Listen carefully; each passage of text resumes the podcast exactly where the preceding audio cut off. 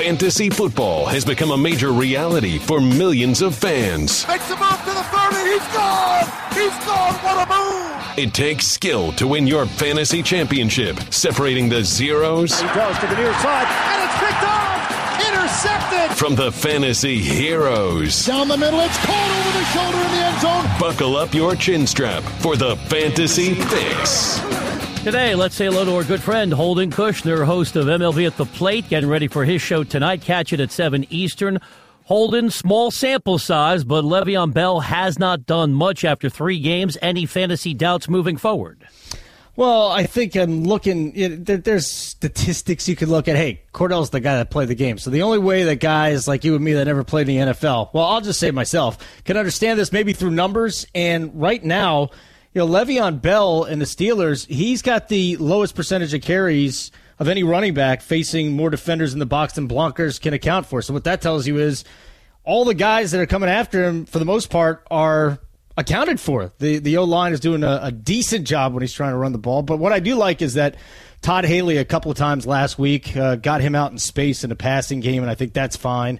Um, we're just not seeing the same Le'Veon Bell that we saw last year to this point. Is it coming? I mean, based on track history, uh, you got to say yes, it's going to happen. But right now, he's not the same guy, and uh, they've got to use him more in the in the passing game, and it's, it's it's volume dependent, and he's getting the ball a ton. Holden, with Willie Snead returning for the Saints this coming week, what do you expect from him in the first game eligible? Well, I expect that I am going to be avoiding him because uh, this. I, I have no idea what's going on with the Saints passing game on a week to week basis. Brandon Coleman was pretty darn good. You know, he had 10 targets. He caught seven for 106 and two touchdowns. So, you know, Snead is coming back. He's a hit and miss guy, anyways. Every week, the, the production is going to spike and dip and spike and dip. So, I mean, as, as far as this week goes, I am not going to have any shares of Willie Snead on my team, but if I've got him on my team, he's definitely going to be on my bench because it's uh, there will be matchups that he's going to be a terrific play. Fantasy Fix with our friend Holden Kushner. Footnote to your statistical analysis. At least you have data. I just make stuff up and talk loudly. That's So do I. Been the foundation of my career. Let me get you to Doug Baldwin, the dreaded groin injury. Seattle can't run with that offensive line. How do you see Baldwin in terms of stardom or sit him as Seattle takes on Indy?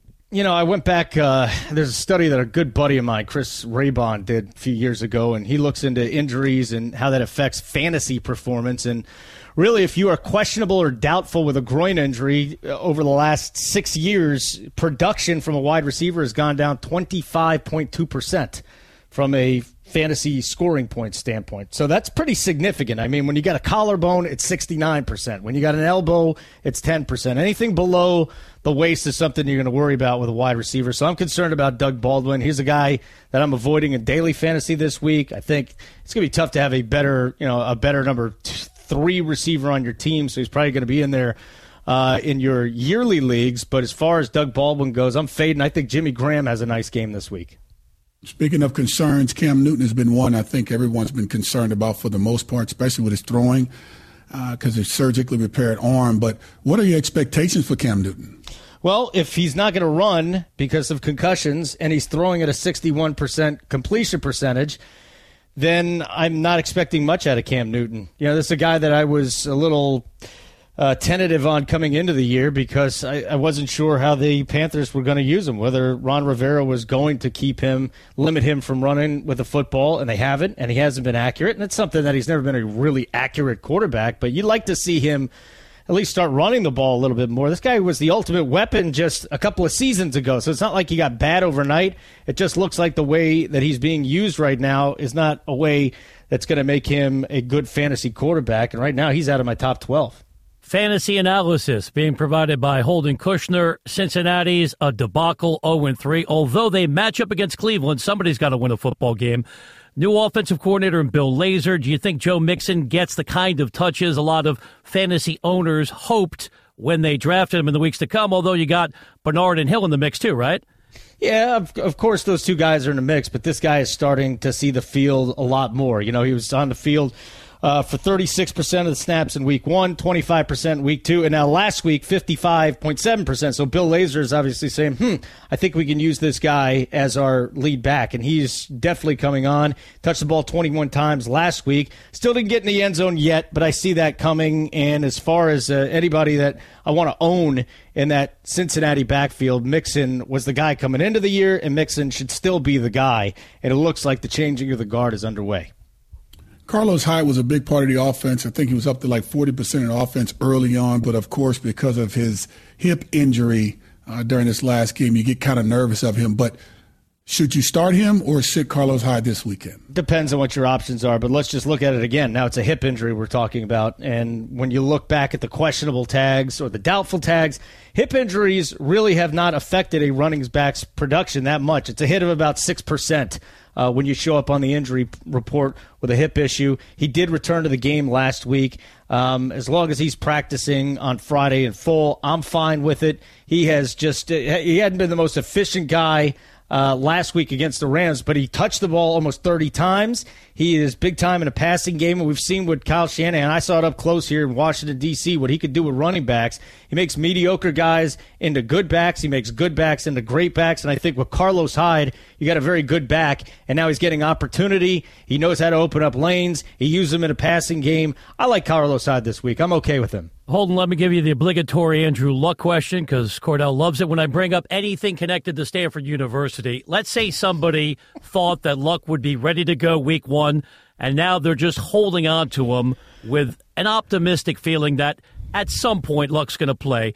Would you ride with them, or is it time just to say goodbye on the waiver wire? What a waste of a roster spot. Why are you wasting a roster spot on a guy you don't even know if he's going to be back? You shouldn't have had him at the beginning of the year. You don't know when he's going to be back, or they shouldn't for week six. The Colts haven't said one thing that's truthful to this point. You have no idea when he's going to come back, if he's going to come back healthy, and if he's going to be the same player that he was before, which, by the way, he was never the elite fantasy football quarterback. He was a good fantasy football quarterback. He should not be on your roster right now unless you're in a keeper league and you're a huge Colts fan. So, no, I do not understand this infatuation with Andrew Luck in fantasy football this year. Way too many questions, way too many better options.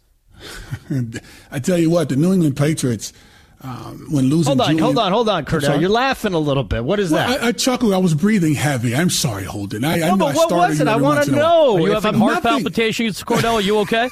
I am okay. I know you get excited when we talk fantasy football. I mean, is Andrew Luck going to go off? Is he is he going to come back next week miraculously and pull a Joe Namath? You know what? Like... You know what? This is the funny thing. I, I'm I'm all in when it comes down to speaking about Andrew Luck because, as Brian mentioned, Yes, he is a Stanford guy, and he can't do anything wrong. So, of course, I am chuckling because he did ask that question about Andrew Luck, and he knows how I feel about Andrew Luck. I'm saying basically, hey, I know we talked about the AFC Championship a few years ago, but what has he done for me lately?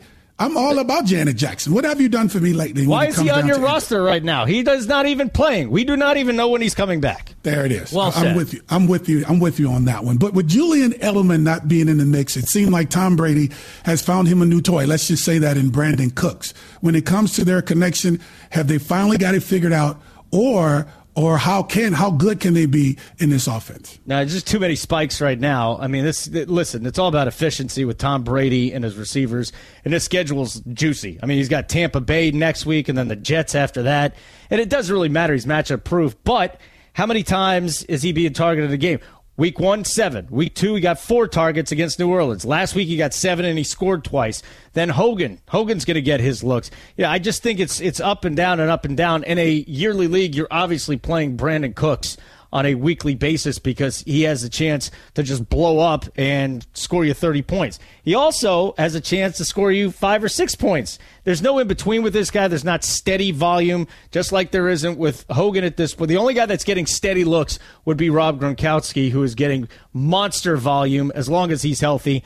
I think Cooks is going to have some really big weeks. I look forward to this relationship getting closer and getting better as the season goes on because, and, and you can correct me if you're wrong, I, I kind of look at him like Antonio Brown light. He's not Antonio Brown, but he has the same skill set, and this guy is going to be a monster for a long time with Tom Brady. It's just not there yet. As Francis Albert said, Holden, all or nothing at all. It's true. Ponder that. Half a love never appealed to me. Have a great show, and we'll chat with you next Thursday. Uh, bye bye. You've been listening to No Huddle with Brian Weber and former Steelers quarterback Kordell Slash Stewart live on the NFL on TuneIn. 20, 15, 10, 5, touchdown. The National Football League is on TuneIn.